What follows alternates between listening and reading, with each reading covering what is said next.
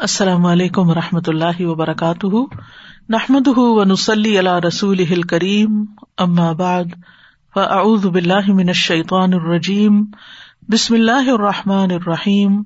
ربش رحلی صدری ویسر علی عمری وحل العقدم السانی یفق قولی۔ لو على جبل لرأيته خاشعا لرأيته خاشعا متصدعا من خشية الله.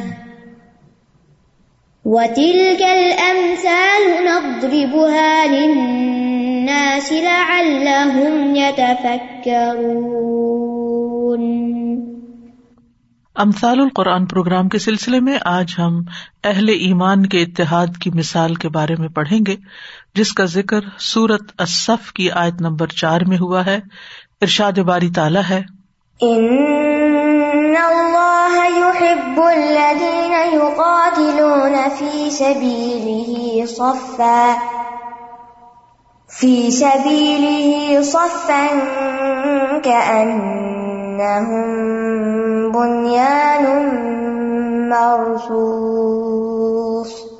بے شک اللہ ان لوگوں سے محبت کرتا ہے جو اس کے راستے میں صف بنا کر جنگ کرتے ہیں۔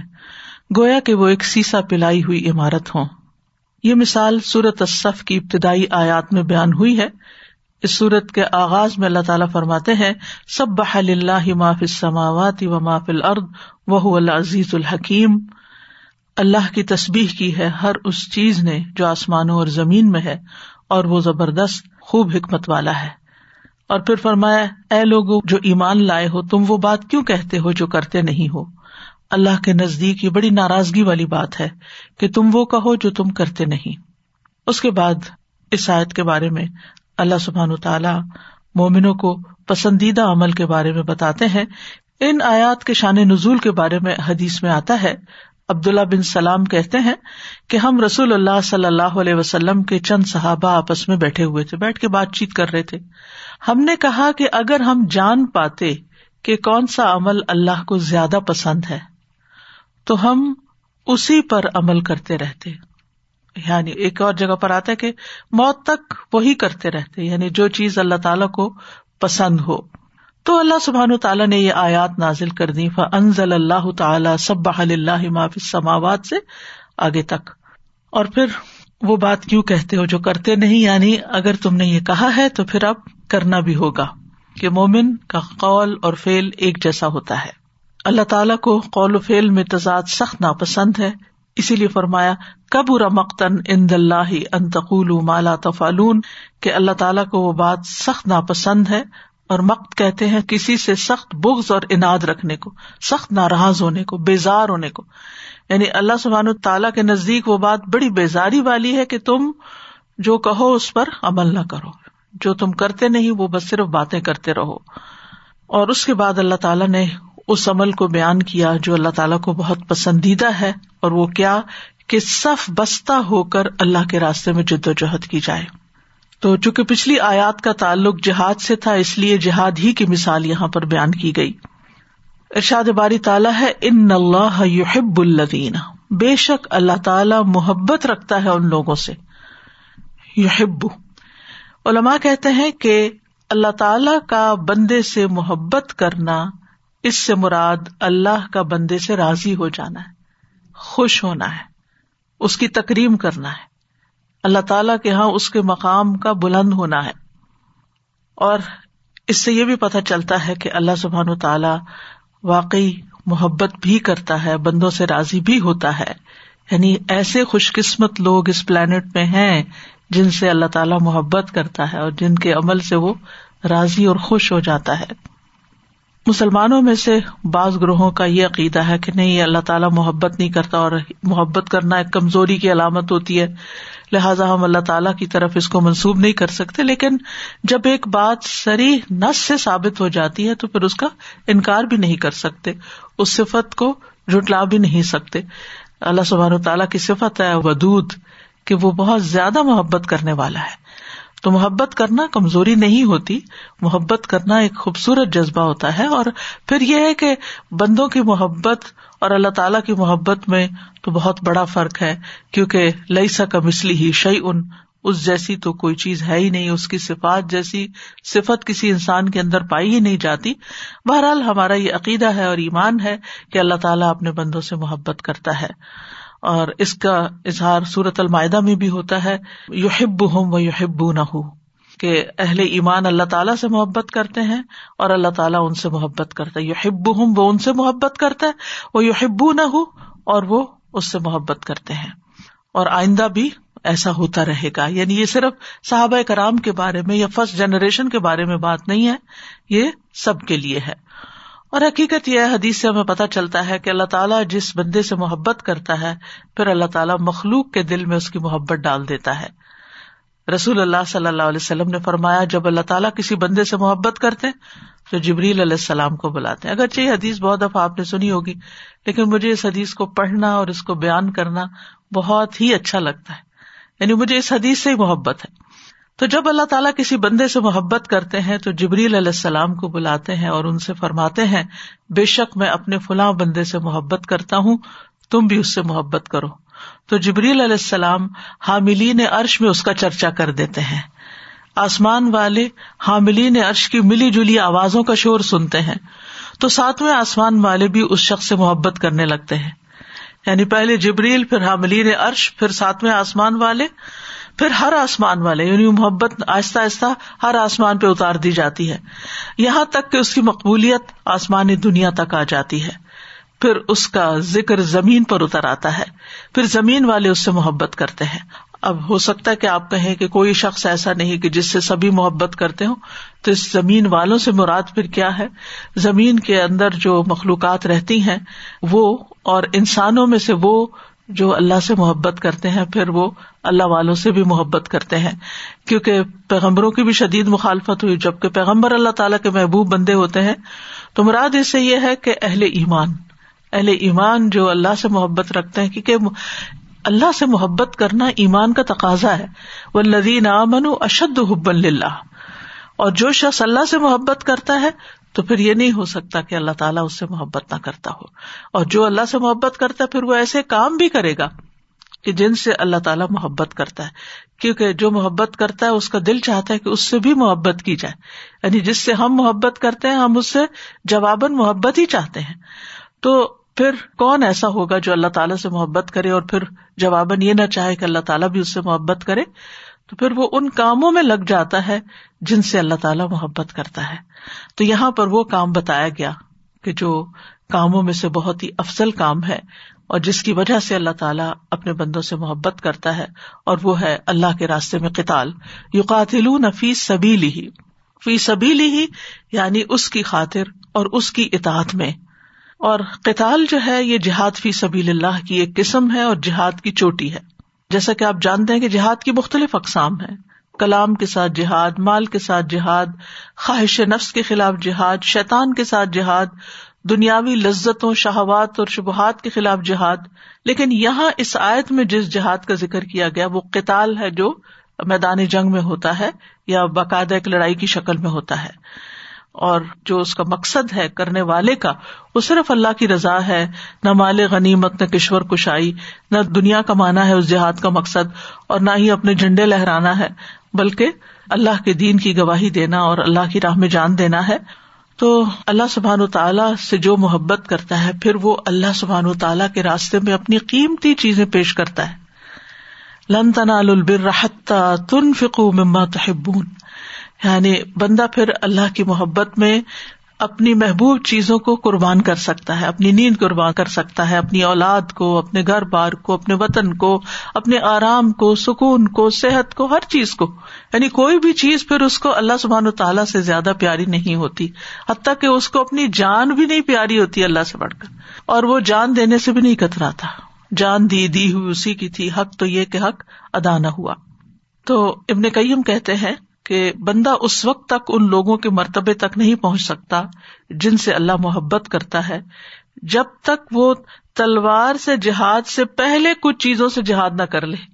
یعنی صرف یہ نہیں کہ انسان ایک ہی جمپ میں آخری درجے تک پہنچ جائے، بلکہ اس سے پہلے جو چیزیں ہیں، ان کو بھی کرنا ضروری ہے۔ اللہ تعالیٰ کا فرمان ہے و لدین جا حدوفین لنح دی سب النا و ان اللہ المحسنین جو لوگ ہماری راہ میں جہاد کرتے ہیں، جد و جہد کرتے ہیں، ہم یقیناً انہیں اپنی راہیں دکھا دیتے ہیں اور بلا شبہ اللہ یقیناً محسنین کے ساتھ ہوتا ہے۔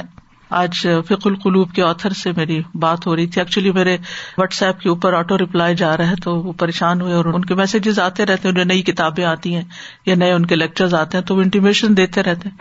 تو انہوں نے کہا نہ میں انگریزی سمجھتا ہوں، نہ میں اردو سمجھتا ہوں۔ تو آپ مجھ سے کیا چاہتی ہیں؟ مجھے بتائیں۔ تو پھر خیر، اتنی میں عربی میں کمیونیکیٹ کر لیتی ہوں۔ تو میں نے ان کو بتایا کہ یہ کچھ وجوہات کی بنا پر مجھے یہ میسج رکھنا پڑا ہے۔ تو اس میں آپ پریشان نہیں ہوں۔ پھر انہوں نے پوچھا کہ آپ کا کیا حال ہے اور کیا کام ہو رہا ہے؟ تو فکل قلوب کے بارے میں بھی بات ہوئی۔ تو اس پہ انہوں نے ایک دو جملے بڑے اچھے بتائے۔ علم والے کی چند لمحوں کی صحبت بھی جو ہوتی ہے، وہ جیسے موتی جھڑ رہے ہوتے ہیں اور جو ہیرو کی تلاش میں انسان اور یا کا یک کوئی ایسی جگہ نظر آ جائے جہاں سے مل رہے ہوں۔ تو انہوں نے دو باتیں بڑی اہم کہی ان میں سے ایک بات تو میں نے شیئر بھی کی تھی آج گروپ میں کورونا کی میں نے تھوڑی سی ذکر کیا۔ تو کہتے ہیں کہ علماء کہتے ہیں کہ جب تیز آندیاں آتی ہیں تو وہ بادلوں کو جمع بھی کر دیتی ہیں اور پھر اس سے بارش برستی ہے، اور متفرق گروہ جو ہوتے ہیں وہ اکٹھے ہو جاتے ہیں۔ یعنی آسان تکرا ہوشی ان و یجا اللہ فی ہی خیرن کثیرہ کہ ایک چیز جس کو برا سمجھتے ہیں، اس کے کئی اور فائدے بھی ہوتے ہیں۔ تو ہمیشہ پازیٹو رہنا چاہیے، فائدوں پہ ہی نظر رکھنی چاہیے۔ دوسری بڑی اہم بات انہوں نے کہی، اور وہ یہی تھی کہ انسان کتابوں سے انفارمیشن کے مختلف ذرائع سے علم حاصل کر سکتا ہے، جس کو درایت کہتے ہیں۔ لیکن ہدایت صرف اس وقت ملتی ہے جب انسان ولدی نجا حدوفی نہ محنت کرتا ہے اٹ موسٹ اسٹرگل کرتا ہے، کوشش کرتا ہے لنا دی ان سبلنا، تو اس وقت ہدایت ملتی ہے۔ یعنی یہ ایک بہت بڑا جہاد ہوتا ہے، یہ بہت بڑی جد و جہد اور اٹمو اسٹرگل ہوتی ہے کہ جس کی وجہ سے انسان کو صحیح رستہ ملتا ہے۔ یعنی صحیح رستہ پانے، اس رستے پہ چلنے، پھر منزل تک پہنچنے کے لیے انسان کو مشقت کرنی پڑتی ہے۔ یعنی اس کے لیے پھر اتنا کافی نہیں ہوتا کہ انسان کبھی کوئی کتاب اٹھا لے اور ادھر سے پڑھ لے، اور کبھی کوئی آرٹیکل پڑھ لے، اور کبھی کوئی کہیں سے ریسرچ اور کہیں گوگل سے کچھ نکال کے کوئی ادھر ادھر کی رینڈم چیزیں پڑھ لے۔ تو اس سے انسان بکھر بھی سکتا ہے۔ کیونکہ کہیں سے کچھ ملے گا، کہیں کچھ، اور پھر ہر انسان کے اندر یہ صلاحیت نہیں ہوتی کہ مسائل کا استعمال کر سکے اور ساری چیزوں کو جمع کر کے اس سے کوئی مفید چیز نکال سکے۔ یہ چیز سخت محنت کے بعد ہی حاصل ہوتی ہے، جس کے لیے کتاب، استاد اور ایک تعلیم کا ماحول چاہیے۔ تو یہ چیز پھر انسان کو زندگی میں ایک ڈائریکشن دیتی ہے اور ایک جم کے کرنے کا کام۔ اسی لیے آپ دیکھیں کہ جو لوگ سیلف اسٹڈی کرتے کرتے علما بن جاتے ہیں، تو ان کی جو سوچیں ہوتی ہیں وہ عجیب بکھری سی ہوتی ہیں۔ لیکن وہ لوگ جو باقاعدہ علم کو حاصل کرتے ہیں علما کی صحبت میں بیٹھتے ہیں اور باقاعدہ اس کو سیکھتے ہیں، ان کی اپروچ مختلف ہوتی ہے۔ تو بہرحال یہاں پر جو بات ہو رہی ہے، ابن قیم کے حوالے سے وہ یہی کہ بندہ ان لوگوں کے مرتبے تک نہیں پہنچ سکتا جن سے اللہ محبت کرتا ہے، اور وہ یہ یوقاتل نفی سبیل ہی سے پہلے کے بھی کچھ مراحل ہیں۔ اور ان میں سے سب سے پہلے تو ہدایت کے لیے جد و جہد ہے۔ ابن قیم کہتے ہیں بس اللہ سبحان تعالیٰ نے ہدایت کو جہاد کے ساتھ معلق کیا ہے۔ اور لوگوں میں سب سے زیادہ ہدایت میں کامل وہ ہے جو سب سے زیادہ محنت کرنے والا ہے۔ اور پھر وہ کہتے ہیں کہ سب سے زیادہ جو جہاد فرض ہے وہ نفس کے خلاف جہاد ہے۔ ٹھیک ہے ان نفس مارا تم بسو انسان سب سے جیت سکتا ہے لیکن اپنے سے ہار جاتا ہے، کیونکہ اپنی خواہشات کے آگے بند باندھنا، اپنے آپ کو کنٹرول کرنا، اپنے غصے کو کنٹرول کرنا، اپنے احساسات کو، یہ ایک بڑا مشکل کام ہوتا ہے۔ بعض اوقات آپ دیکھیے کہ انسان روب سے دھوس دھاندلی سے، پریشر ڈال کے کسی سے کوئی کام نکلوا لیتا ہے اور وہ سمجھتا کہ میں کامیاب ہوں۔ حالانکہ اگر دوسرا شخص سامنے والا، صرف آپ کے پریشر کی وجہ سے کوئی کام کر رہا ہے، تو آپ جیتے نہیں ہے یہ آپ کی ویکنیس ہے۔ آپ ابھی بھی کمزور ہیں۔ جیتتا وہ ہے جو دلوں کو جیت لیتا ہے۔ اور جب لوگوں سے کام لیتا ہے، تو اس طرح کہ وہ دل و جان لگا کر آپ کے ساتھ چلنے کو تیار ہو جائیں۔ کیونکہ جب تک لوگوں کے دل آپ کے ساتھ نہیں ہے آپ کی ٹیم نہیں بن سکتی۔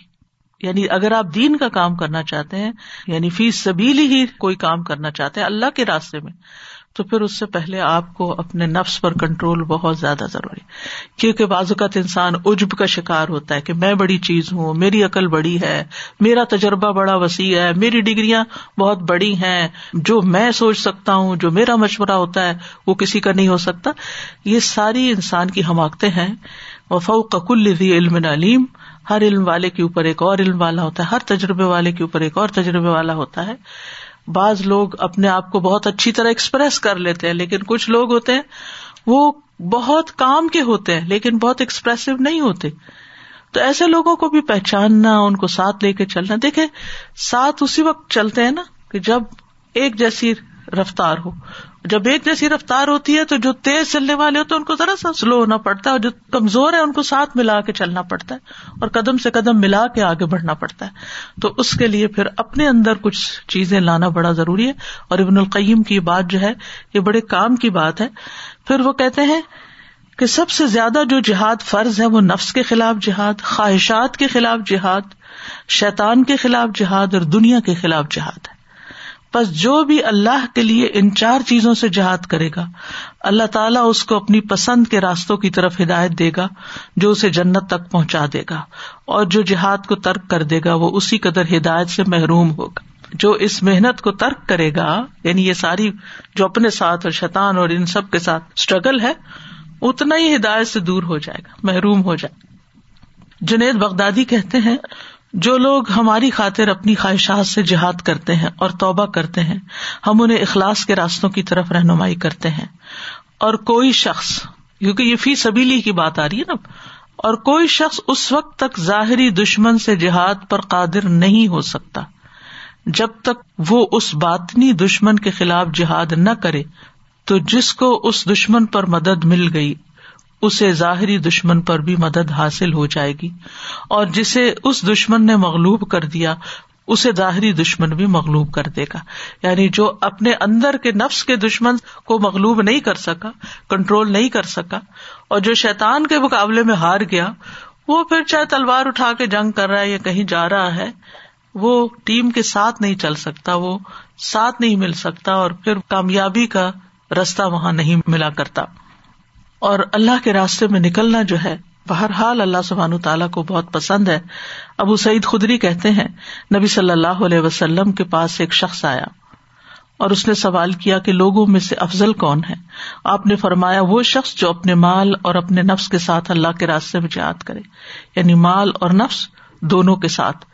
مسرد احمد کی روایت میں آتا ہے، مجاہد وہ ہوتا ہے جو اللہ کی اطاعت کے معاملے میں اپنے نفس سے جہاد کرے۔ چاہے نماز پڑھنے کا معاملہ ہے، چاہے روزہ رکھنے کا معاملہ ہے، چاہے کتال کا معاملہ چاہے کوئی بھی ہے۔ یعنی سب سے پہلے تو اپنے اندر کے سرکش گھوڑے کو کنٹرول کرے۔ نبی صلی اللہ علیہ وسلم سے دریافت کیا گیا کہ مومنوں میں سے کون ایمان والا ہے۔ آپ نے فرمایا، جو شخص اللہ کی راہ میں اپنی جان اور اپنے مال سے جہاد کرتا ہے۔ یہاں پر آپ دیکھیے کہ اوپر میں لوگوں میں سے افضل اور یہاں مومنوں میں سے کامل ایمان والا۔ یعنی ایمان کا کمال ہے یہ۔ اور جنت میں بلند درجات کس کے لیے ہیں؟ رسول اللہ صلی اللہ علیہ وسلم نے فرمایا، بے شک جنت میں سو درجے ہیں جو اللہ نے اپنے راستے میں جہاد کرنے والوں کے لیے تیار کر رکھے اور ان دو درجوں میں اتنا فاصلہ ہے جتنا آسمان اور زمین کے درمیان ہے۔ اتنے بلند مرتبے ہیں، کیونکہ یہ سب سے مشکل کام ہے۔ اپنے نفس کی قربانی بھی مشکل ہے اور اپنی جان دینا بھی بڑا مشکل کام۔ ہے یعنی موت جو ہے وہ ایک خوفناک تصور ہے۔ لیکن جب انسان اللہ کے راستے میں جان دیتا تو وہی تصور ایک خوشگوار تصور ہو جاتا ہے۔ اور اسی لیے اللہ تعالیٰ ایسے لوگوں کو مردہ نہیں کہتا۔ ان لوگوں کو جو اللہ کے راستے میں مارے جائیں ان کو مردہ نہ کو بلکہ وہ زندہ ہے پھر فرمایا کہ کس طرح قتال کرتے صف فن صف بنا کر۔ صف سعود فافا سے ہے، اس کا مطلب ہوتا ہے کسی چیز کو خط مستوی پر کھڑا کرنا۔ جیسے انسانوں کو ایک صف میں کھڑا کر کے ایک لائن میں کھڑا کرنا یا ایک لائن میں درخت لگانا، یا کسی بھی چیز کو ایک لائن میں کر دینا یعنی لائن اپ کر دینا، یوں کر دیں۔ اور صف صف ہموار میدان کو کہتے ہیں۔ گویا وہ ایک صف کی طرح جیسے صف ہموار ہوتی ہے، تو ہموار میدان صف صف کہلاتا ہے۔ جیسے ضرورت میں آتا ہے نا فیض روحا کا کہتے ہیں میدان کو۔ صف صفا، ہموار میدان۔ لا ترا فی ہا جم ولا امتا جس میں نہ کوئی ٹیڑھا پن ایوج ولا امتا اور نہ کوئی ٹیلا، کچھ بھی نہیں اسٹریٹ بالکل اسموتھ اور سفوف وہ اونٹنی جو زیادہ دودھ دینے کی وجہ سے دو یا تین برتن بھر دے، یا وہ جو دودھ دونے کے وقت اپنی ٹانگوں کو ایک قطار میں کھڑا کر دے اسٹریٹ کر دے۔ اور سب صاف بید کے درخت کو کہتے بید آپ نے کبھی دیکھی کین جو ہوتی ہے۔ تو آپ دیکھیے کہ وہ کس طرح اسٹریٹ ہوتے ہیں۔ تو یہ سب صاف کہلاتی ہے۔ تو یہاں پر کیا ہے؟ سف فن صف بناتے ہیں اور جیسا کہ نماز کی صف ہوتی ہے۔ صف بنانے کا مقصد کیا ہے؟ کہ ڈسپلن رہے، انتظامی امور کے حساب سے۔ دوسرا یہ کہ ہر کوئی اپنی جگہ پر ہو، جہاں وہ فٹ آتا ہے۔ یعنی ہر ایک کی اپنی ذمہ داری اور وہ اپنی ذمہ داری پوری کر رہا ہو۔ یعنی اس کا یہ مطلب نہیں کہ جب کوئی کام اللہ کے راستے میں کیا جائے تو صرف لائن بنانا ہی سیکھے آپ، وہ تو پہلی چیز ہے۔ یعنی ڈسپلن تو پہلی چیز ہے۔ مطلب یہ ہے کہ ہر چیز اپنی اپنی جگہ پر ہو۔ ہر ایک کی ذمہ داری وہی ہو جو اس کے نبھانے کے لائق ہے اور جس کو جو ذمہ داری دی جائے وہ اس پہ گڑ جائے، اس پہ جم جائے۔ اور اگر وہ اس پہ جمے گا نہیں، جیسے جنگ عہد میں ہوا، تو پھر نتیجہ سب جانتے ہیں۔ تو سب کا لفظ بیسیکلی منظم ہونے یعنی آرگنائزڈ ہونے سے کنایا ہے۔ نمازیوں کی صف کے لیے بھی آتا ہے، فرشتوں کی بھی صف ہے۔ وہ نحن صافون اور میدان جنگ میں جو لشکر حاضر ہوتا ہے، اس کے لیے بھی صف کا لفظ آتا ہے۔ اور آپ نے دیکھا ہوگا کہ جو مختلف فوجیوں کی پریڈ وغیرہ ہوتی ہیں، اس میں صف بندی اور ڈسپلن کس طرح اس کا مظاہرہ کیا جاتا ہے؟ اگر اگر آپ دیکھیں تو پریڈ کا کیا مقصد ہے؟ لیفٹ رائٹ کرتے رہے اور پاؤں اٹھاتے رکھتے رہے لیکن وہ پوری ایک تربیت ہوتی ہے ڈسپلن قائم کرنے کی۔ تو جنگ میں بھی جو مختلف اسٹریٹجیز اپنائی جاتی ہیں اور جو حرکات و سکنات ہوتی ہیں، ان میں مختلف طریقے اختیار کیے جاتے ہیں۔ کبھی آگے بڑھا جاتا ہے، کبھی پیچھے ہٹا جاتا ہے۔ تو پھر یہ ہے کہ سارے ایک کمانڈر کو فالو کر رہے ہوتے ہیں اور جیسے وہ کمانڈ دے رہا ہوتا ہے، اس کے مطابق وہ ایکشن لے رہے ہوتے ہیں۔ ہر ایک اپنی اپنی مرضی نہیں شروع کر دیتا کہ میرے خیال ہے کہ یہ زیادہ بہتر ہے تو میں اس طرف نکل جاؤں۔ اور پھر مثال کس سے دی گئی؟ کا ان بنیاد مرسوس صف بھی کیسی؟ جیسے سیسا پلائی ہوئی دیوار ہو۔ بنیاد کا لفظ جو ہے، یہ بنائی اپنی بنا سے ہے، مراد ہے بنائی ہوئی عمارت۔ اور یہاں مراد دیوار ہے۔ اسی لیے دیوار سے ترجمہ کیا جاتا پیچھے ہم بنیاد کا لفظ پڑھ چکے ہیں۔ تو بنیاد عمارت کے لیے بیسیکلی استعمال ہوتا ہے، جس کو بنایا جاتا ہے، تعمیر کیا جاتا ہے۔ لیکن یہاں مراد کیا ہے؟ دیوار۔ اور آپ جانتے ہیں کہ دیوار کی جب تک ہر اینٹ اپنی اپنی جگہ نہ ہو اور آپس میں جڑی ہوئی نہ ہو، تو دیوار قائم نہیں رہتی۔ وہ دیوار گر جائے گی اور جس کی بنیادیں بھی مضبوط ہو اگر کسی بنیاد پہ دیوار نہ اٹھائی جائے، اسٹریٹ زمین کے اوپر دیوار اٹھا دی جائے، تو وہ دیوار بھی قائم نہیں رہتی۔ تو بنیاد مرسوس یعنی ایسی دیوار جس کو نہ اکھاڑا جا سکے اور نہ ہی اس کے اندر کوئی رکھنا ہو کہ کوئی اور چیز اس کے اندر گھس سکے یا اس کو کوئی توڑ سکے یا اس کو ٹیڑھا کر سکے۔ یعنی ایسی صف سے نبٹنا آسان نہیں ہوتا۔ اسی لیے صورت انفال میں آتا ہے کہ جو شخص منظم فوج کشی کی صورت میں سب سے اپنی جگہ چھوڑ کے بھاگ نکلتا ہے یعنی میدان جنگ چھوڑ کے بھاگتا ہے یعنی اپنی جگہ چھوڑ دی، اس نے بھاگنے لگ گیا، تو وہ اللہ کے غزب کے ساتھ لوٹتا ہے اور اس کا ٹھکانا جہنم کبیرا گناہوں میں سے اس کو شمار کیا گیا۔ فقط با اب غزب من اللہ واہ جہنم و بسل مسیر تو وہ اللہ کا غزب لے کر لوٹا اور اس کا ٹھکانا جہنم ہے اور وہ بہت ہی برا ٹھکانا ہے۔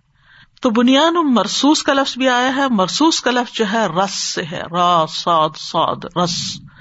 رس کہتے ہیں دو چیزوں کو باہم ملا کے جوڑ دینا۔ رساس بیسیکلی سیسا کو کہتے ہیں۔ لیڈ کا ان ہوں بنیاد مرسوس، جیسا وہ سیسا پلائی ہوئی دیوار ہو آپ نے سنا ہوگا حرم کے امام کہتے تراسو۔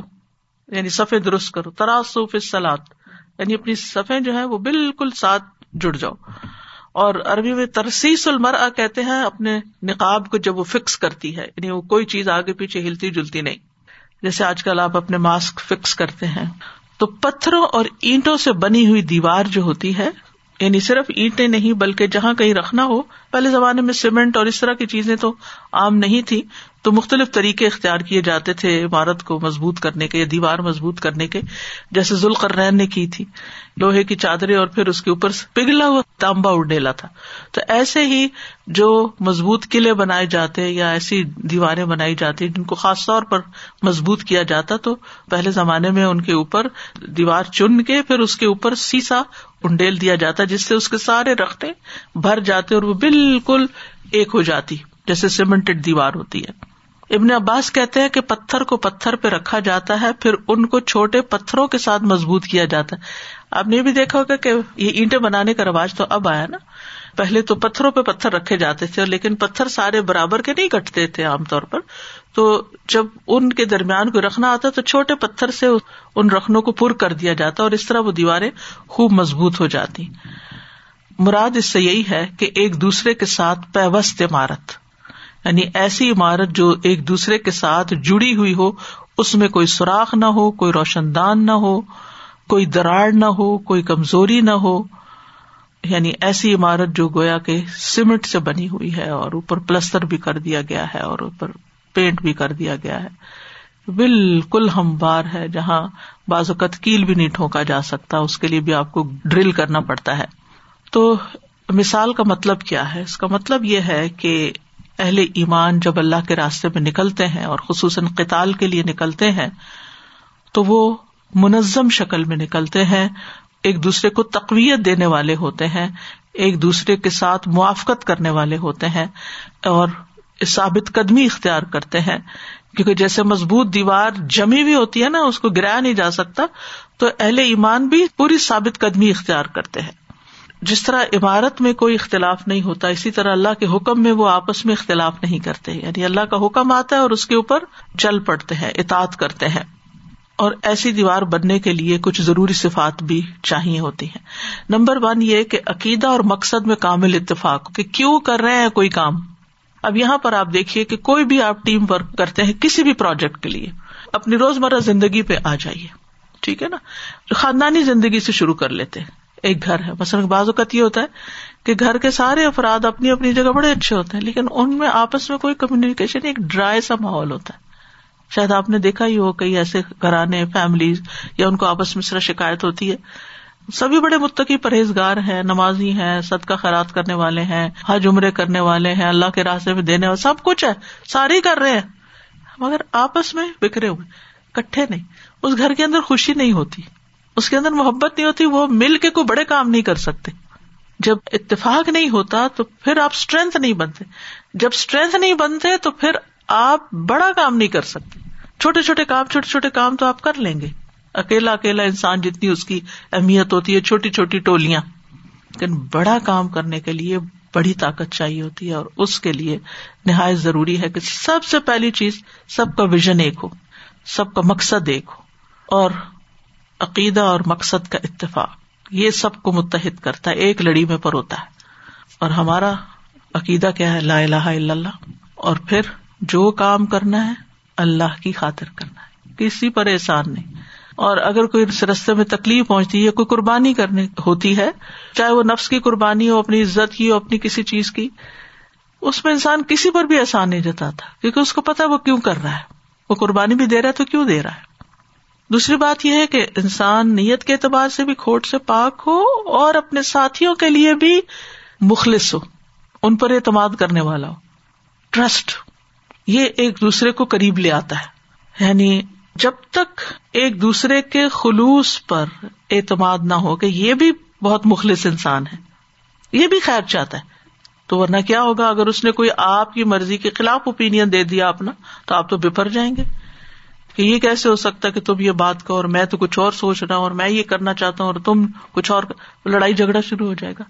لیکن اگر یہ ہو کہ ٹھیک ہے، اگر یہ اختلاف رائے رکھتا ہے، لیکن یہ بھی مخلص بندہ ہے، یہ بھی سچا ہے، یہ بھی خیر خواہ ہے، تو آپ کا دل اس کے لیے بڑا ہو جائے گا اور آپ اس کی رائے کو بڑے اچھے طریقے سے سنیں گے، توجہ کریں گے، ایک دم ریجیکٹ نہیں کر دیں گے کہ نہیں نہیں، تم غلط کہتے ہو، جو میں کہہ رہا ہوں وہ صحیح ہے، وہ تم سمجھو۔ یعنی یہ جو خواہش ہوتی ہے نا کہ دوسروں کو اپنی مرضی کے مطابق کنٹرول کر کے ان کو اپنے جیسا بنانا، کہ میرے جیسے بن جائے سب یا میری مرضی کے مطابق بن جائے یہ بڑا خطرناک کام ہوتا ہے۔ اس سے کبھی انسان کو بڑے کام نہیں کر سکتا۔ ہمیشہ آپ دیکھیے کہ جب اینٹیں رکھی جاتی ہیں نا، تو وہ اینٹیں ایسے نہیں ہوتا کہ اینٹ کے اوپر اینٹ ہو۔ آپ دیکھیں گے کہ آدھی ادھر اور آدھی ادھر۔ یعنی ایک خاص قسم کا ڈیزائن بنتا ہے اینٹیں رکھتے، تب وہ اینٹیں مضبوط ہوتی۔ اگر ساری اینٹیں ایک دوسرے کے اوپر تو بیچ کی تو این دیوار میں دراڑ آئے گی آئے گی۔ سب اینٹیں ایک جیسی نہیں ہوتی۔ کچھ کو ٹوٹنا پڑتا ہے۔ کچھ آدھی ہوتی ہیں، کچھ پوری ہوتی ہیں۔ تو ایسی ٹیم میں کچھ افراد بہت قابل ہوتے ہیں اور کچھ کمزور بھی ہوتے ہیں، لیکن ان کے اخلاص پر شک نہیں ہونا چاہیے۔ اور پھر یہ کہ عام کاموں میں بھی جو ٹیم ورک ہوتا ہے، اس میں بھی یہ پھوٹ جو ہوتی خراب نتائج لاتی ہے، لیکن جنگ جیسا موقع اور قتال جیسا موقع، وہاں پر اگر کسی کے اندر نفاق ہے یا کچھ، تو وہ تو اس کا بانڈا پھوڑ کے رکھ دے گا، کیونکہ یہ تو مشکل کام ہے نا۔ یعنی جتنا کوئی مشکل ٹاسک ہوتا ہے نا، اتنا ہی زیادہ انسان کے اندر اخلاص کی ضرورت ہوتی ہے۔ اتنی زیادہ اعتماد کی ضرورت ہوتی ہے۔ اتنی زیادہ اس دیوار کو سپورٹ کرنے کی ضرورت ہوتی ہے کہ یہ دیوار نہ گرنے پائے، کیونکہ اگر یہ گر گئی تو سب کچھ ختم ہو جائے گا۔ پھر یہ ہے کہ اخلاق کا بلند معیار ہونا چاہیے۔ جب تک ٹیم کے اندر اخلاق نہیں، جب تک دلوں میں محبت نہیں، جب تک ایک دوسرے کا احترام نہیں، تو پھر آپس میں تصادم ہی تصادم ہوگا، فساد ہی فساد ہوگا۔ اگر آپس میں محبت ہوگی نا، تو کسی کی تلخ بات بھی میٹھی لگے گی۔ اس کو بھی آپ نگل جائیں گے، کوئی بات نہیں۔ اور جب کسی کے اندر بلند اخلاق ہوتا ہے نا، تو دوسرے کو وہ حقیر سمجھ کے بات نہیں کرتا۔ دوسرے کو بے وقوف سمجھ کے بات نہیں کرتا، دوسرے کو نالائق سمجھ کے بات نہیں کرتا، دوسرے کو غلط سمجھ کے بات نہیں کرتا۔ پھر وہ بات کرتا ہے اس طریقے سے کہ وہ سپورٹ کر رہا ہے، وہ مدد کر رہا ہے، وہ آپ کا ہاتھ پکڑنا چاہتا ہے، وہ آپ کے ساتھ ملنا چاہتا ہے، وہ آپ کے ساتھ مل کے آپ کو اسٹرینتھ دینا چاہتا ہے، اپنی اسٹرینتھ میں اضافہ کرنا چاہتا ہے۔ تو وہ عزت اور احترام کا ہر حال میں خیال رکھے گا۔ بلنٹ ہونے کے نام پر آپ بدتمیزی نہیں کر سکتے، اس سے ٹیم کبھی نہیں جڑتی۔ یعنی مثلاً آپ بہت اچھا کام کرتے ہیں اور آپ صرف کانفیڈینٹ نہیں اوور کانفیڈینٹ ہو گئے۔ کانفیڈینس تو اچھی بات ہے کہ اچھا ہو کام کے اندر جو کر رہے ہیں، آپ کو پورا یقین ہو کہ آپ ٹھیک کر رہے ہیں۔ لیکن اگر آپ اوور کانفیڈینٹ ہو جاتے ہیں، ضرورت سے زیادہ کانفیڈینس دکھانے لگتے ہیں اور دوسروں کو ذلیل کرنا شروع کر دیتے تو آپ سمجھے کہ آپ اپنے مقصد میں ناکام ہو گئے۔ آپ کا مقصد پورا نہیں ہوگا۔ کیونکہ جب دلوں میں دراڑیں آ جاتی ہیں تو بڑے مقاصد پیچھے رہ جاتے ہیں۔ اور پھر چوتھی چیز جو ہے، وہ ہے مقصد کو حاصل کرنے کا پکا ارادہ۔ کہ مقصد حاصل کرنا نظر اس پہ ہو، جس کی نظر اس چیز پہ ہوگی کہ میں نے یہ کام کر کے چھوڑنا ہے۔ یہ تو کرنا ہی کرنا نا۔ اب وہ راستے میں اس کو ہچکول لے آئے اس کو تیر لگے اس کا خون بہے، اس کا مال جائے، اس کی عزت مجرو ہو، کچھ ہو۔ پرواہ نہیں کرتا کہ کیا جا رہا ہے میرا۔ کہتے جب اللہ کے راستے میں مرنا ہے تو کس پہلو پہ گر کے مروں گا؟ تو اس سے کیا فرق پڑتا ہے؟ جب اللہ کے راستے میں سب کچھ اپنا قربان کر رہے ہیں اپنے مقصد کو پانے کے لیے، تو پھر یہ تو باتیں بہت چھوٹی اور بہت ہی حقیر ہوتی ہیں کہ اس نے مجھے یہ کہہ دیا اور پھر وہ کسی میٹنگ سے نکل کے پھر آپس میں غیبتیں شروع کر دی پھر اس کے بعد یہ کہ وہی بات بار بار سوچے جا رہی اس بندے نے مجھے یہ کیوں کہہ دیا تھا سارا دن؟ وہی پریشانی سر پہ مسلط رکھ کے اپنی ساری صلاحیت کو گنوانے والی بات ہوتی ہے۔ تو جس کی نظر اس پہ ہوتی ہے نا کہ میں نے کام نکلوانا ہے، میں نے یہ کام ٹھیک کرنا ہے۔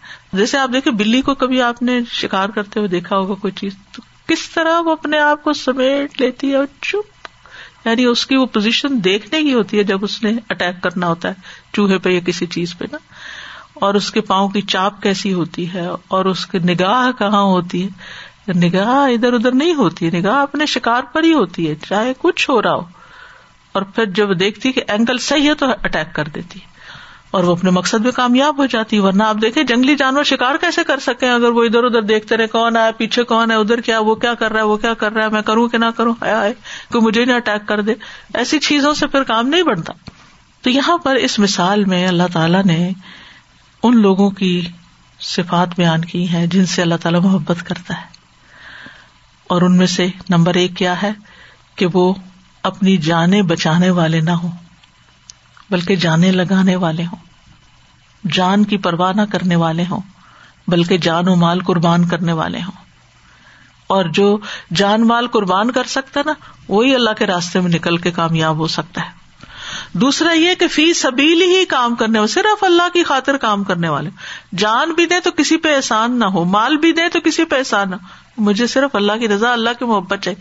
جس کو تھوڑا سا مال لگا کے اللہ کی محبت مل جائے ارش اللہ کہ مالک رب العرش العظیم کی محبت مل جائے، خالق کی محبت مل جائے، اس سے بڑی کیا چیز ہو سکتی؟ ہاں لوگوں کی توجہ حاصل کرنے کے لیے ہم قربانیاں کرتے ہیں وائے کیا ملتا ہے ہمیں؟ لوگوں کی نگاہ میں بڑا بننے کے لیے کہ اس کی محبت مل جائے، وہ مجھے چاہنے لگے، یہاں سے مجھے کچھ فائدہ حاصل ہو جائے۔ کچھ بھی نہیں ملتا۔ انسان آج محبت کریں گے نا، کل آپ ان کی مرضی کے خلاف کوئی کام کر دیں گے تو وہ ان کی نظروں سے گر جائیں گے۔ کیا فائدہ ہوا؟ لیکن اگر اللہ کے لیے کچھ قربان کریں گے، بندوں کو پتا بھی نہ ہو، کوئی دیکھنے والا نہ ہو، کوئی قدر کرنے والا ہی نہ ہو، بلکہ الٹا الزام تراشی کر رہے ہو کہ آپ تو فراڈ کر رہے ہیں اور آپ تو دھوکا دے رہے ہیں۔ کیونکہ یہ نہیں ہوتا کہ آپ جب اللہ کے راستے میں گئے تو شیتان چین سے بیٹھ جائے۔ وہ پہلے تو آپ کو برگلاتا بیٹھ جاؤ۔ جب آپ نہیں بیٹھتے تو پھر ساروں کو برگلانے لگتا اس کے دل میں بس وسا ڈالے گا، اس کے دل میں ڈالے گا۔ دیکھو، یہ تو اپنے آپ کو بڑا بنانے کے لیے کام کر رہا ہے۔ اس کے ساتھ تم تعاون نہیں کرنا۔ یعنی کہ نیگیٹو رخ یا منفی چیزیں آپ کو دکھانے لگے گا۔ تو ان سب چیزوں سے بھی اوپر اٹھنے کی ضرورت ہے۔ تو صرف اللہ کی خاطر کرنا۔ کوئی کچھ بھی کہتا رہے، کرتا رہے۔ تیسری چیز یہ ہے کہ سفن نظم اور ترتیب کے ساتھ۔ یہ نہیں کہ بس جذبہ آ گیا، جوش آ گیا، اللہ کے رستے میں کام کرنا، نہ آؤ، دیکھا، نہ تاؤ۔ اور کود پڑے میدان میں۔ نہ کوئی تربیت، نہ کوئی ٹریننگ، نہ کوئی اسکل نہ کوئی اسلحہ، نہ کوئی ٹولس کچھ بھی نہیں۔ کیا ہے جی اللہ کے رستے میں نکلے؟ یہ کیا بات ہوئی؟ آپ کو معلوم ہے نا صحابہ کرام کیسے نکلا کرتے تھے؟ کتنی اس کی پریکٹس کرتے تھے؟ اپنے جانوروں کو کتنا تیار کرتے تھے اور اپنی تلواروں کو کتنا تیز کرتے تھے اور یعنی وہ ایسے ہی نہیں نکل پڑتے تھے۔ اس معاشرے کے اندر یہ کردار ویسے بھی موجود تھا، لیکن اسلام نے آ کر اس کو اور چمکا دیا۔ چوتھی چیز ہے آپس میں یکجان ہونا۔ نمبر ون اسٹرگل ہے۔ نمبر دو، اللہ کی خاطر اسٹرگل نمبر تین آرگنائز اسٹرگل اور نمبر چار آپس میں ایک یک جان ایک جسم کی طرح، ایک دوسرے سے محبت، ایک دوسرے پر اعتماد۔ جیسے بنیاد مرسوس میں کوئی رکھنا نہیں ہوتا، ان میں بھی کسی قسم کا کوئی رکھنا نہیں پایا جاتا۔ جیسے بنیاد مرسوس اپنی جگہ سے ہلتی ہی نہیں، یہ بھی اپنے میدان سے، اپنے کارزار سے ایک قدم ادھر سے ادھر نہیں ہوتے، جب تک ان کا مقصد پورا نہ ہو جائے۔ تو بہت ہی زبردست مثال ہے جو اللہ سبحانہ تعالیٰ نے دین کا کام کرنے والوں کے لیے بیان کی ہے کہ جب تک یہ لوازمات پورے نہیں ہوتے نا، تو صرف ٹیگ لگا لینا ہم اللہ کی خاطر بڑے مخلص ہیں، بڑی محنت کرتے ہیں اور ہے پیزڈ کوششیں کوئی ادھر کو ادھر کی، اور کوئی طریقہ نہیں، کوئی سلیقہ نہیں، اور کوئی اس کے بہتر نتائج نہیں، تو پھر اجر بھی اس کے مطابق ہی ہوگا۔ جب آپ یہ سارے تقاضے پورے کرتے ہیں، تب ہی اس مقام کو پہنچتے ہیں جو اللہ تعالیٰ نے آپ کے لیے رکھا ہے۔ تو بہرحال ہمیں اس کی مثالیں بھی ملتی ہیں کہ جب مسلمانوں کے اندر یہ صلاحیتیں تھی صحابہ کرام اور نبی صلی اللہ علیہ وسلم کی سیرت کو تو آپ بہت زیادہ پڑھتے ہی رہتے ہیں، لیکن مجھے صلاح الدین ایوبی کے بارے میں کچھ جاننے کا موقع ملا۔ گب ایک مشہور اورینٹلسٹ ہیں، انہیں انگریزی کے علاوہ عبرانی، عربی اور آرامی زبانیں بھی آتی تھی تو انہوں نے اسلام اور اسلامی تاریخ کا بہت مطالعہ کیا۔ وہ ساری زندگی یہی کچھ پڑھتے رہے۔ بہت اسٹرانچ کرسچن تھے۔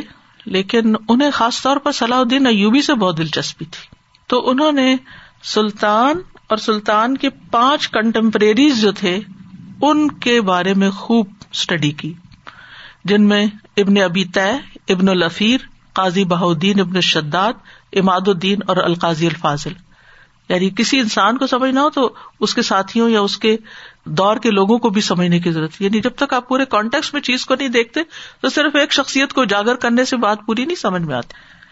تو پروفیسر گب نے صلاح الدین ایوبی سے متعلق جتنے بھی سورسز تھے، ان سب کا گہرا مطالعہ کیا۔ اور اس کے بعد جو نتیجہ نکالا، وہ لکھتا ہے کہ اسلام کی تاریخ میں صدیوں کے بعد یہ منظر دکھائی دیا کہ ایک مسلم حکمران مسلسل تین سال تک جنگ کے میدان میں اپنی فوجوں کے ساتھ رہ کر ایک مستعد دشمن کا مقابلہ کرتا رہا۔ یعنی کوئی عام دشمن نہیں تھا، بہت آرگنائز طاقتور دشمن تھا۔ صلاح الدین ایوبی اگرچہ کوئی بہت بڑے جنگی ماہر یا کوئی خاص تجربہ کار حکمران نہیں تھے یعنی کوئی بیک گراؤنڈ ایسا نہیں تھا۔ اس کے باوجود ان کی غیر معمولی کامیابی کا راز، ان کی یہ صلاحیت تھی کہ وہ سلیبی حملہ آوروں کے خلاف اپنی قوم کے مختلف عناصر یعنی لوگ تھے، اور ان کی باہم متصادم سیاسی قوتوں کو ایک محاذ پر یکجا اور متحد کر سکتے۔ یعنی خلاصہ کیا نکلا؟ کہ ان کی ساری کوششیں جو تھی، ان میں جو سب سے اہم چیز نظر آتی ہے وہ یہ کہ سب کو وہ ساتھ لے کے چلے تھے، اتحاد ون ورڈ جس کے لیے اللہ تعالیٰ نے مثال دی۔ اگر قرآن کو کوئی سمجھے اور اس پر عمل کرے۔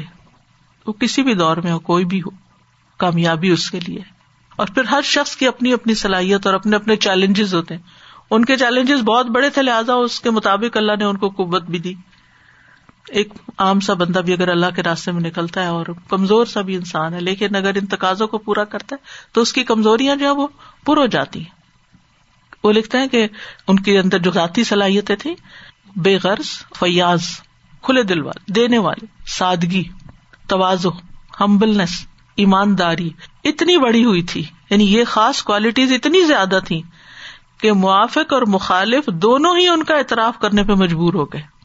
ہر ایک نے ان کو مان لیا۔ ان کی یہی خصوصیت تھی جنہوں نے اس کو اس قابل بنایا کہ وہ مسلمانوں کی مختلف قوتوں کو ساتھ لے کر، مختلف قوتوں کو۔ اور یاد رکھیے، جتنے مختلف طرح کے لوگ ہوتے ہیں نا ٹیم میں اتنی ٹیم زیادہ مضبوط ہوتی ہے اگر ان کے اندر وہاں اتفاق ہو۔ مختلف قوتوں کو ساتھ لے کر دشمن کا متحدہ مقابلہ کرے اور کامیاب ہو۔ یہ خلاصہ ہے گب کی بات کا۔ یہ اسٹڈیز آن دی سیولاشن آف اسلام کتاب ہے، اس سے لیا گیا۔ تو اس میں کوئی شک نہیں کہ کسی بھی قوم کی، کسی بھی جماعت کی، کسی بھی گروہ کی، کسی بھی ٹیم کی، کسی بھی آرگنائزیشن کی سب سے بڑی طاقت اتحاد ہے۔ اور اتحاد کے ایلیمنٹس قرآن کی سائد میں بتا دیے گئے ہیں۔ اور اتحاد کے لیے ایک دوسرے کا اعتراف کرنا، ان کی صلاحیتوں کو پہچاننا اور اپنے دل کو کشادہ رکھنا، دوسرے کو اس کے مقام پر رکھنا، کسی کے اندر کوئی صلاحیت ہے تو اس کو اکنالج کرنا۔ اپنی ذات کو نمایاں کرنے کی فکر نہیں کرنا۔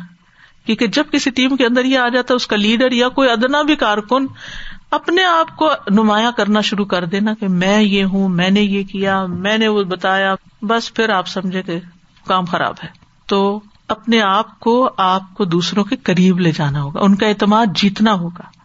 مگر اکثر لوگ الٹا کام کرتے ہیں۔ وہ دوسروں کو اپنے قریب لانے کی کوشش کرتے دوسروں کو اپنے طریقے پہ لانے کی کوشش کرتے جس کے نتیجے میں وہ دراڑ کبھی ملتی ہی نہیں۔ تو اینٹیں جب ایک خاص طریقے سے رکھی جاتی ہے نا یعنی مثلاً آپ آدھی اینٹ بن جائیں اور وہ دوسرا آپ کا فریق جو ہے، جو ساتھی ہے، وہ بڑی اینٹ بن جائے۔ تو آدھی اور مکمل اینٹ رکھتے رکھتے رکھتے آپ دیکھیں، ایسی مضبوط ٹیم بنے گی کہ جو بڑے پیمانے پر خیر جاری کرے۔ بعض اوقات ایسا ہوتا ہے نا، ہم اپنے گھر میں، اپنی گلی میں، اپنے علاقے میں، اپنے شہر میں، اپنے ماحول میں کام کر کے خوش ہو جاتے ہیں کہ ہم نے بڑا کمال کر دیا۔ لیکن ہم بڑی پکچر کو سامنے دیکھتے بڑی ٹیم کے ساتھ نہیں ملنے کا حوصلہ رکھتے۔ تو ایک ہے کنویں کا مینڈک اور ایک ہے دریا میں تیرنے والا اور ایک ہے سمندر میں اوشن میں جانے والا۔ برابر کیسے ہو سکتے؟ ویل مچھلی تو آپ کنویں کے اندر نہیں ڈال سکتے، نہ وہ دریا میں ہوتی ہے تو گہرے سمندروں میں ہوتی ہے۔ تو اگر آپ نے بڑا کام کرنا ہے اور اوشن میں اترنا ہے، تو اس کے لیے پھر آپ کے اندر اسٹرینتھ بھی ہونی چاہیے اور اس کے لیے کوشش بھی، کیونکہ دنیا آخرت کمانے کی جگہ ہے نا۔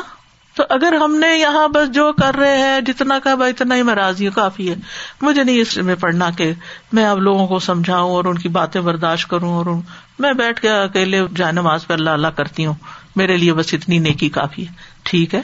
کافی ہے تو اتنا ہی سمجھتے تو ٹھیک ہے۔ لیکن دنیا میں دوبارہ تو نہیں آنا آپ نے کہ اتنی نیکی کر کے آپ راضی ہو جائیں اور کہ میری جنت پکی ہو گئی۔ لا لا اللہ پڑھنے پہ بھی جنت مل جاتی۔ ہے مل جاتی ہے۔ لیکن جس جنت میں آپ نے ہمیشہ رہنا ہے، اس کے بلند درجوں کی تمنا کرے اہل الفردوس کی تمنا کرے اور اس کے لیے بڑے پیمانے پہ کوششیں کرے جتنی اللہ نے آپ توفیق دی ہے، اور جتنی آپ کر سکتے ہیں۔ اللہ نے آپ کے اندر کوئی خاص صلاحیت رکھی تو اس لیے نہیں کہ آپ سستی کے مارے اس کو ضائع کر دیں۔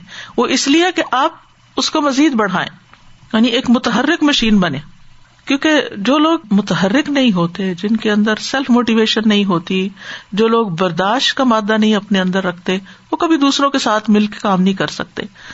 اور یہ بھی یاد رکھیے کہ جب دوسروں کے ساتھ مل کے کام کرتے نا اختلاف ضروری ہوتا ہے۔ یہ کبھی نہیں ہوتا کہ اختلاف نہ ہو۔ اور شکایت بھی ہو جاتی ہے۔ کھا انفرادی طور پر کتنے ہی اچھے ہوں، لیکن شیطان وسو سے ڈال ہی دیتا ہے۔ تو ایسی صورت میں اس اختلاف کو اگنور کرتے ہوئے دوسرے کے لیے جھک جانا، اس کا ہاتھ پکڑ لینا، اس کو ساتھ لے چلنا، اپنے جذبات کو اپنے سینے کے اندر کہیں دفن کر دینا، ان کو ایک ٹوکری میں ڈال دینا یا بعد میں دیکھیں گے ان کو، ابھی تو مقصد پہ نظر ہے۔ تو یہ ساری چیزیں جب ہوں گی تبھی آپ زیادہ لوگوں کے ساتھ مل کے کام کر سکیں گے۔ اور سب سے پہلے تو پھر اپنے ہی خاندان کے اندر اور اپنے گھر کے اندر آپ دیکھیں ہر روز کوئی نہ کوئی صورت حال پیش آ جاتی ہے۔ کئی بچوں سے اختلاف ہو جاتا ہے۔ چھوٹی چھوٹی چیزوں پہ یہ پلیٹ یہاں کیوں رکھ دی، یا فلاں چیز وہاں کیوں رکھ دی؟ ابھی تک نماز تم نے نہیں پڑھی۔ کتنی چیزیں ہوتی لیکن وہاں پھر کیوں مل جل کے رہتے کیوں محبت غالب آ جاتی ہے نا؟ جو ہماری محبت ہوتی ہے نا، وہ ہمارے اختلاف کے اوپر چھا جاتی ہے، ہم پھر کٹھے ہو جاتے ہیں۔ پھر کھانے کے میز پہ کٹھے بیٹھ جاتے ہیں۔ پھر ایک دوسرے سے بات چیت شروع کرتے ہیں۔ ہم ایک دوسرے سے الگ رہ نہیں سکتے۔ یعنی ہم ناراض ہوتے بھی ہیں تو پھر ہمارے اوپر بوجھ بن جاتی ہے وہ ناراضگی۔ پھر ہم دل چاہتے جلدی سے نکلے اس سے باہر۔ تو خاندانی زندگی میں اگر محبت ہمیں جوڑ لیتی ہے اور جن ہسبینڈ وائف کے اندر محبت ہوتی ہے ان کے بھی اختلاف ہوتے ہیں، لیکن پھر وہ جڑ جاتے ہیں۔ تو ایسے ہی دین کے کام کے لیے جب آپ نکلیں تو محبتیں آپ کو جوڑیں گی۔ وہ محبت پیدا کریں اور آپ کو معلوم ہے کتنا بڑا اجر ہے اللہ کی خاطر محبت کرنے کا۔ وہ بہن بھائیوں سے محبت کا یا بچوں سے محبت کا اتنا بڑا اجر نہیں ہے۔ جتنا اللہ کی خاطر دوستوں سے محبت کا اجر ہے۔ عرش کے سائے تلے ہوں گے اور امبیا شہدا ان پہ رش کر رہے ہوں گے اور وہ نور کے ممبروں پر ہوں گے کیا کیا خوشخبریاں ہیں اللہ ان سے محبت کرتا ہے ایسے لوگ وہ کس لیے کہ ان کی یہ محبت غالب آ جاتی ہے ان کے اختلافات پر اور ایک دوسرے سے مس انڈرسٹینڈنگ کے باوجود بھی وہ جگ جاتے ہیں اور اپنی محبت کا ہاتھ آگے بڑھاتے ہیں اور گلے لگا لیتے ہیں اور اختلافات کو بھول جاتے ہیں آپ نے دیکھا ہوگا کہ جاپانی قوم کے کام کرنے کا جو طریقہ ہے یعنی ایک چیز جو کسی اور ملک میں کئی مہینوں میں بنتی ہے، وہ چند ہفتوں میں بنا لیتے ہیں۔ یعنی جو سالوں میں بنتی ہے، وہ مہینوں میں بنا لیتے ہیں۔ اسی طرح چائنیز کو آپ دیکھیں۔ یعنی دنیاوی ترقی کے اعتبار سے بھی ان قوموں کے اگر مزاج کو آپ پڑھے میں نے ایک دفعہ چائنیز پہ خاص طور پر کچھ چیزیں پڑھی تھی تو جو کامن فیکٹر نظر آتا ہے، وہ ہے گروپ ہارمنی آپس میں ایک دوسرے کو ساتھ لے کے چلنے کا اور مل جل کے کام کرنے کا جو ہے یعنی یہ ان کا ایک ڈسٹنکٹو فیچر ہے یا ان کی قوم کا ایک شعر ہے، جس کی وجہ سے ان کے کام کے اندر جو ہے وہ بہت ہی خوبصورتی بھی آتی ہے اور دنیا میں ایک چھوٹے چھوٹے، جاپان تو دیکھنے میں بہت چھوٹی جگہ ہے نا، لیکن وہ حیثیت قوم ایک بہت بڑی قوم بن گئی ہے اور وہ ان کے آپس کے اتحاد کی وجہ سے۔ یعنی کہ اختلاف نہیں ہوتا ہوگا، لیکن اتحاد وہی اتحاد ہوتا ہے جو اختلاف کے باوجود ہوتا ہے۔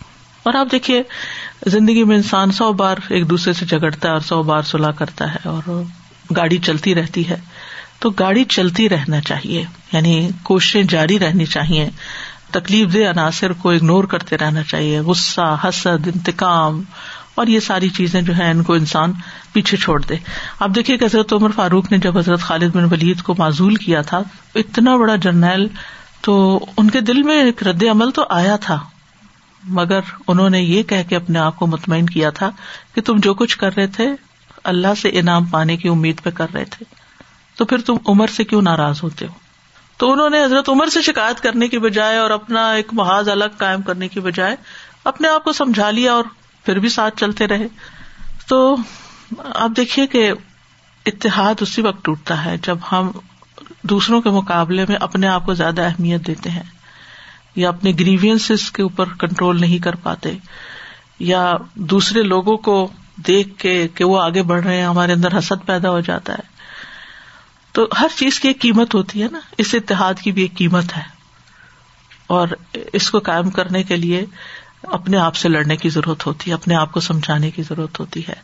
دوسروں کی غلطیوں کو ہم بہت ہائی لائٹ کر سکتے ہیں، لیکن اس کا نتیجہ کچھ بھی نہیں نکلتا۔ وہ یہ، وہ بندہ اور دور ہوتا جاتا، دور ہوتا جاتا۔ لیکن پھر انسان واپس مقصد پہ آ جائے، پھر انسان اپنے آپ کو تھوڑا جھکا لے اور پھر آگے بڑھ جائے۔ ہمیں اصل میں ایک دوسرے کو سمجھنے کی بڑی ضرورت ہوتی۔ ہر شخص کے اندر کچھ اسٹرینتھ ہوتی، کچھ ویکنیس ہوتی۔ اگر ہمیں سمجھ آ جائے، جو مائیں اپنے بچوں کی کمزوریاں سمجھ جاتی ہیں نا کہ اس کو میں نے یہ کہا تو اس کا ریئیکشن یہ ہوگا، تو اس کی بجائے، یہ روٹ لینے کے بجائے مجھے یہ لینا ہے، کیونکہ مجھے کام نکلوانا ہے اس سے۔ اس کو پڑھانا ہے۔ اس سے ہوم ورک کروانا ہے، اس سے یہ ٹارگیٹ میٹ کروانا ہے، تو پھر وہ یہ نہیں کہ صرف بلیم کرتی رہے تم یہ بھی نہیں کرتے، تم دیر سے اٹھتے ہو، تم چلے جاتے ہو، تم کھیلتے ہو، یہ باتیں بےکار ہیں، ان باتوں سے کچھ حاصل نہیں ہونا ریورس لگانا پڑے گا کہ یار کہ وہ سیکھنا پڑے گا، کون سی ایسی چیز ہے کہ جس سے اس کو آگے بڑھایا جائے، نہ کہ صرف بلیم کیا جائے تو ہم اہل ایمان کا رشتہ تو ویسے بھی ہر مومن کا رشتہ دوسرے مومن سے بنیاد کی طرح، جیسے حدیث میں آتا ہے نا، المؤمن للمؤمن کل بنیاد یشد بادہ بادہ ثم شب کا بینا اصاب ایک مومن دوسرے مومن کے لیے اس عمارت کی طرح، جس کا ایک حصہ دوسرے کو مضبوط کرتا ہے۔ پھر آپ نے اپنے دونوں ہاتھوں کی انگلیوں کو ایک دوسرے میں داخل کر دیا۔ تو اہل ایمان جو ہے وہ ایک دوسرے کو کمپلیٹ کرتے ہیں، یہ کہنا چاہیے ایک دوسرے کو کمپلیمنٹ کرتے ہیں، ایک دوسرے کی کمزوریوں کو دور کرنے کا باعث بنتے ہیں، ایک دوسرے کو اسٹرینتھن کرتے ہیں، جیسے ہر اینٹ دوسری اینٹ کو مضبوط کرتی ہے۔ اور دوسرا یہ کہ آرگنائزیشن اور پھر ڈسپلن اور صف بندی اور ہر چیز کو اس کی جگہ پہ رکھنا اور مختلف لوگوں کے جو رولز ہیں ان کو ڈیفائن کرنا اور ان کو بھی ان رولس کا پتا ہونا اور پھر ان کو اپنی جگہ پر کائم رہنا، اس کا فالو اپ کرنا، یہ سارا کچھ بہت ضروری ہے۔ اب دیکھیے فرشتوں کے بارے میں بھی آتا ہے کہ نالا نہن صاف و صافات صفا۔ فرشتوں کی صفت بیان کی گئی اور پھر یہ کہ جنگوں میں وہ جب شریک ہوئے مسلمانوں کے ساتھ، جیسے غزوہ بدر میں، تو حدیث میں آتا ہے، حضرت علی کہتے ہیں کہ مجھے اور ابو بکر رضی اللہ عنہ کو غزوہ بدر کے موقع پہ بتایا گیا کہ آپ میں سے ایک کے ساتھ جبریل، دوسرے کے ساتھ میکائیل اور اسرافیل بھی ایک عظیم فرشتہ ہیں جو جنگ میں شامل ہوتے ہیں یا جو صف میں شامل ہوتے ہیں۔ وہ بھی صفوں میں آتے ہیں۔ صف میں شریک ہوتے ہیں۔ یعنی کہ انہوں نے وہ اپنا کوئی الگ گروپ بنا لیا۔ قیامت کے دن بھی لوگ صفوں میں آئیں گے۔ اہل جنت کی ایک سو بیس صفحے ہوں گی، جن میں سے اسی صفحے امت محمد صلی اللہ علیہ وسلم کی ہوں گی۔ پھر اسی طرح یہ ہے کہ رسول اللہ صلی اللہ علیہ وسلم نے فرمایا، تم میں سے کسی کا جہاد کی صف میں کھڑے ہونا ساٹھ سال کی نماز سے بہتر ہے۔ یعنی اپنی جگہ پر کائم رہنا۔ اور سب سے افسل شہید وہ ہے کہ جو پہلی صف میں دشمن کا مقابلہ کرتا ہو، پیچھے کو متوجہ نہیں ہوتا، یہاں تک کہ شہید ہو جائے۔ یعنی یہ نہیں کہ اب وہ اس کے اوپر باہر آنے لگا تو بگدڑ مچا دے یا بھاگ نکلے۔ یہی وہ لوگ ہیں جو جنت کے اعلیٰ بالو خانوں میں ہوں گے۔ ان پر ان کا رب مسکرائے گا۔ اور یقیناً جب رب کسی پہ ہنس دیتا ہے تو اس کا کوئی حساب نہیں ہوتا۔ پھر اسی طرح نبی صلی اللہ علیہ وسلم نماز کے لیے پانچ نمازیں جماعت کے ساتھ مردوں کے لیے پانچ دفعہ صف بندی، تیر کی طرح آپ ان کو سیدھا کرتے تھے۔ اور نماز کی خوبصورتی کا انحصار بھی نماز کا حسن جو ہے وہ صفوں پر ہے۔ اور پھر یہ کہ صف ملانے کے لیے جو قدم اٹھایا جاتا ہے۔ حدیث میں آتا ہے، رسول اللہ صلی اللہ علیہ وسلم نے فرمایا، اس قدم سے زیادہ کسی قدم پر اجر نہیں جو صف کے شگاف کو پر کرنے کے لیے اٹھایا جاتا ہے۔ سبحان اللہ۔ جو صف کا شگاف پر کرنے کے لیے اٹھایا جاتا ہے۔ جو صف ملاتا ہے، اللہ اس کو ملاتا ہے، اس کو جوڑتا ہے۔ اور جو صف توڑتا ہے، اللہ اس کو توڑ دیتا ہے۔ دلوں کی درستگی بھی صف کی درستگی پر منحصر ہے۔ نبی صلی اللہ علیہ وسلم نے فرمایا، آگے پیچھے نہ ہو یعنی نماز میں۔ ورنہ تمہارے دل بھی جڑے نہ رہیں گے۔ یعنی اگر کام یا عبادت کرتے ہوئے تمہارے اندر ڈسپلن نہیں، تو پھر باقی زندگی میں یہ ڈسپلن قائم نہیں ہو سکتا۔ اور میں شیتان کو دیکھتا ہوں کہ خالی جگہوں میں سے تمہاری صفوں میں غصہ آتا ہے۔ پھر آپ دیکھیں سورت نور کا اگر آپ مطالعہ کریں تو جو بارش برستی ہے اس کے لیے بادلوں کا اکٹھا ہونا بڑا ضروری ہوتا ہے۔ سورت نور کی فورٹی تھری آیت میں الم ترا اللہ یوزی صحابن تم الف نہ ہو تو بادل کیسے ہوتے؟ نرم ہوتے ہیں۔ ہو ہلکا یا آرام ہے تو بریشم کی طرح نرم۔ تو وہ نرم ہوتے اور ایک دوسرے کے اندر ضم ہو جاتے ہیں، کٹھے ہو جاتے ہیں۔ تو اس سے یہ پتا چلتا ہے کہ نرمی بہت ضروری ہے۔ اتحاد کے لیے نرمی بھی بہت ضروری ہے۔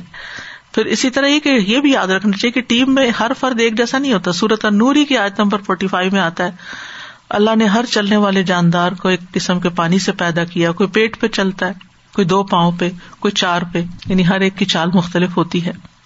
لہٰذا اس بات کی رعایت رکھنی چاہیے کہ ہم ہر ایک سے ایک طرح کی ایکسپیکٹیشن نہ رکھے پھر تفرقے کی ممانت کی گئی ہے۔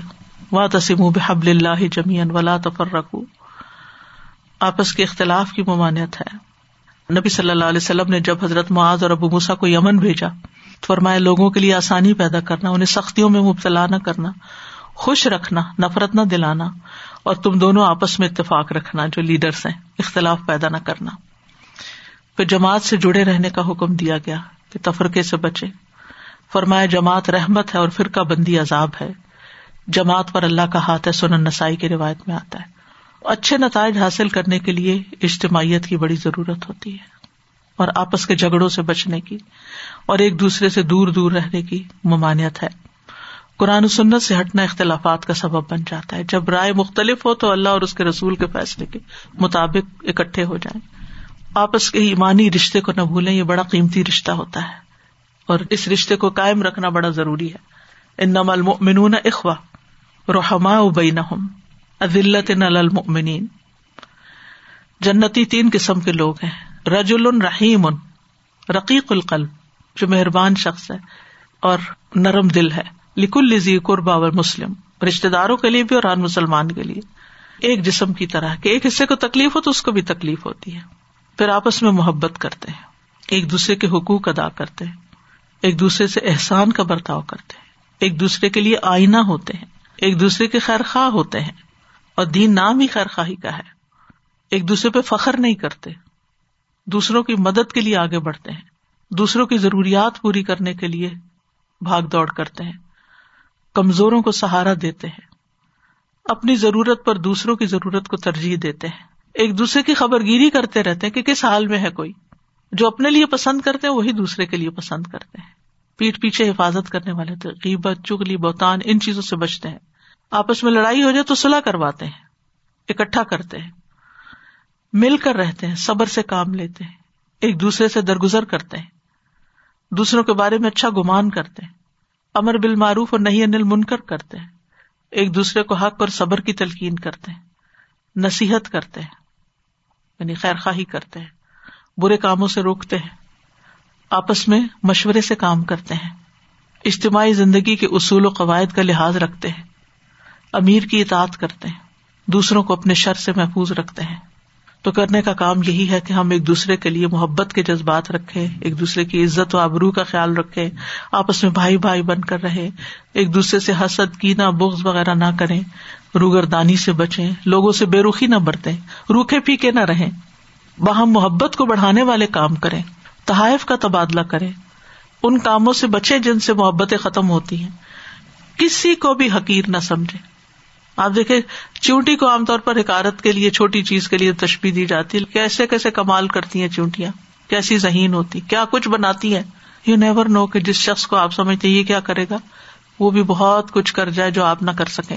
پھر یہ کہ اللہ کی محبت پانے والے کام کریں ہم سب۔ اللہ محسنین سے محبت کرتا متقین سے، تائبین سے، پاک صاف رہنے والوں سے، توکل کرنے والوں سے، صبر کرنے والوں سے، انصاف کرنے والوں سے، اللہ کے راستے میں جد و جہد کرنے والوں سے، فرائض اور نوافل ادا کرنے والوں سے، اللہ کے کلام سے محبت رکھنے والوں سے، کاموں کو خوبصورتی سے کرنے والوں سے اللہ محبت رکھتا ہے۔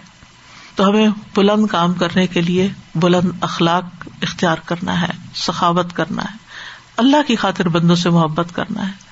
لین دین میں نرمی، معاملوں میں نرمی، اور ہمیشہ دوسروں کے لیے فائدہ مند بننا۔ احب الناس اللہ تعالی انفا للناس۔ اللہ تعالیٰ کے نزدیک سب سے زیادہ محبوب شخص وہ ہے جو سب سے زیادہ لوگوں کو فائدہ دیتا ہے، اوروں کے لیے فائدہ دینا۔ تو اللہ تعالیٰ سے دعا کرتے کہ اللہ ہمارے اندر یہ صفات پیدا کر دے اور ہمیں دوسروں کے لیے خیر پھیلانے والا بنا دے۔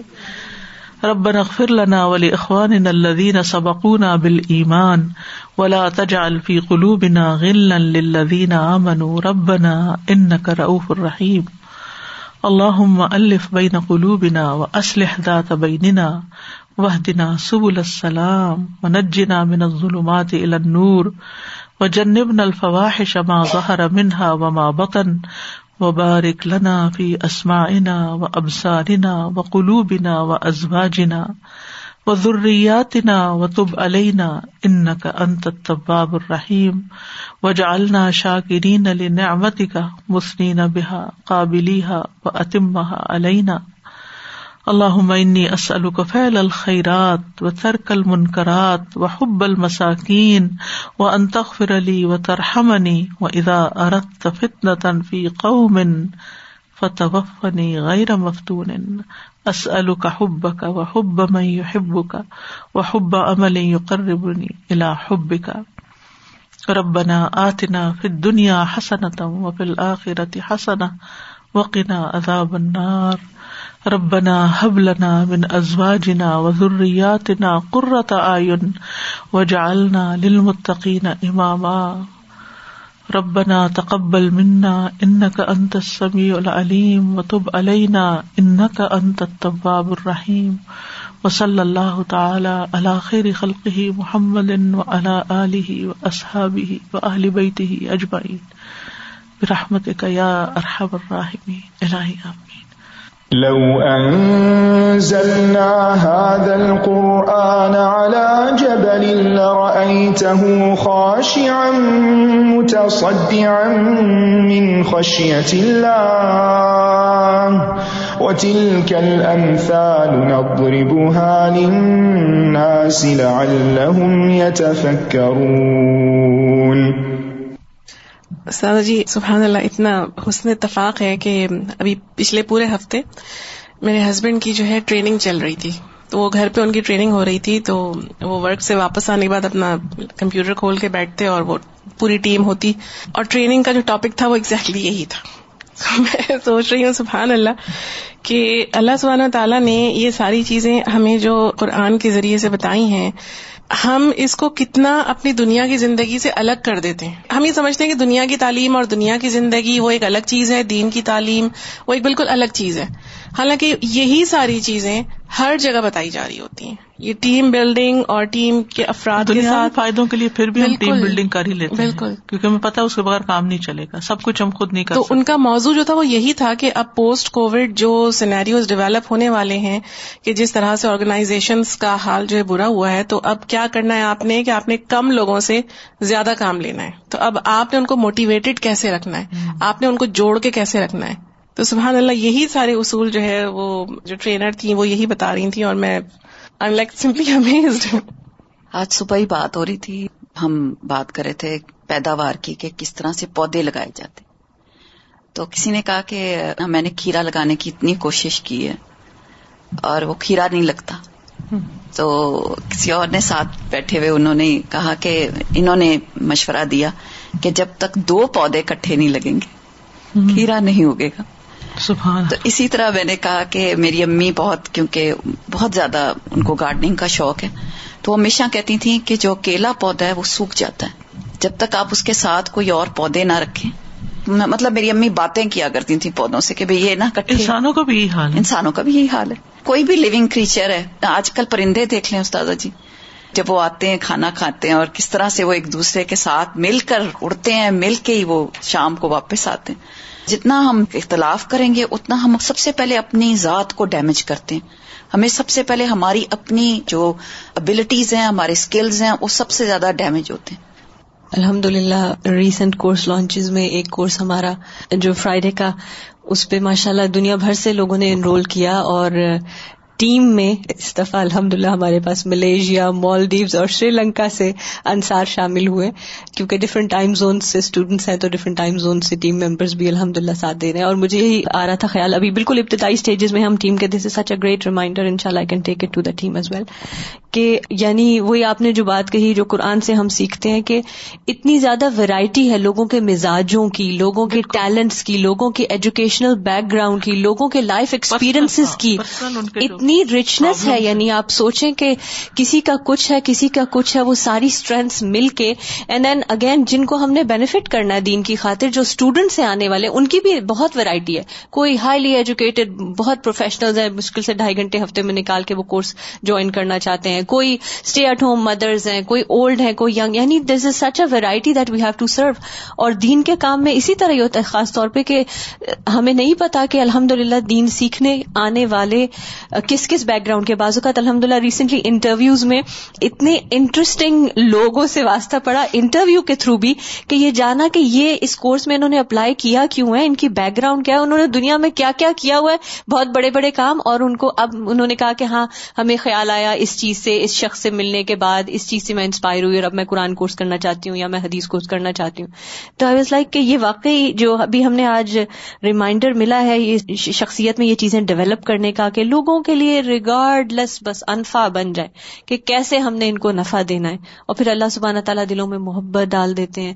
اور پتہ بھی نہیں ہوتا کون کون سے اسکلس کون کون سی اسٹرینگس ہیں جو ایکسپلور انسان کرتا جاتا ہے۔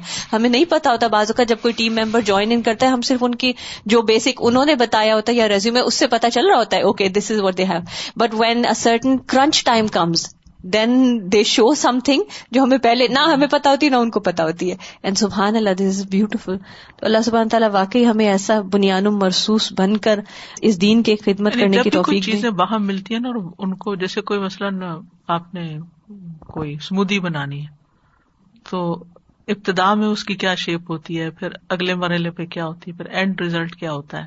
تو پینے کے قابل تو تبھی ہوتی ہے نا جب وہ اپنے سارے مرحلے پورے کر لے۔ تبھی ذائقہ اس کا کچھ اور بنتا ہے۔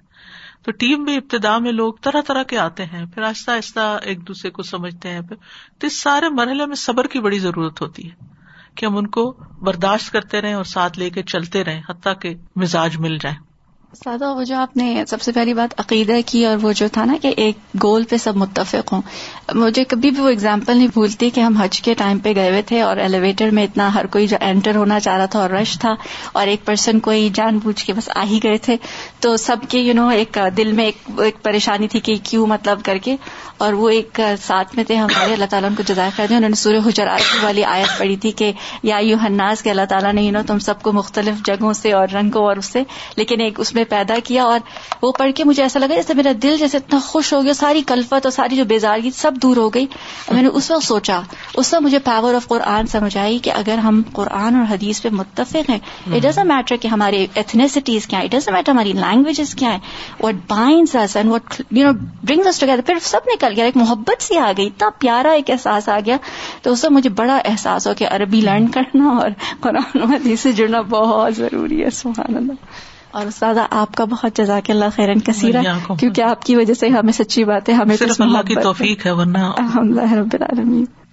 سبحانک اللہم و بحمدک اشہد ان لا الہ الا انت استغفرک و اتوب الیک۔ السلام علیکم و رحمۃ اللہ وبرکاتہ۔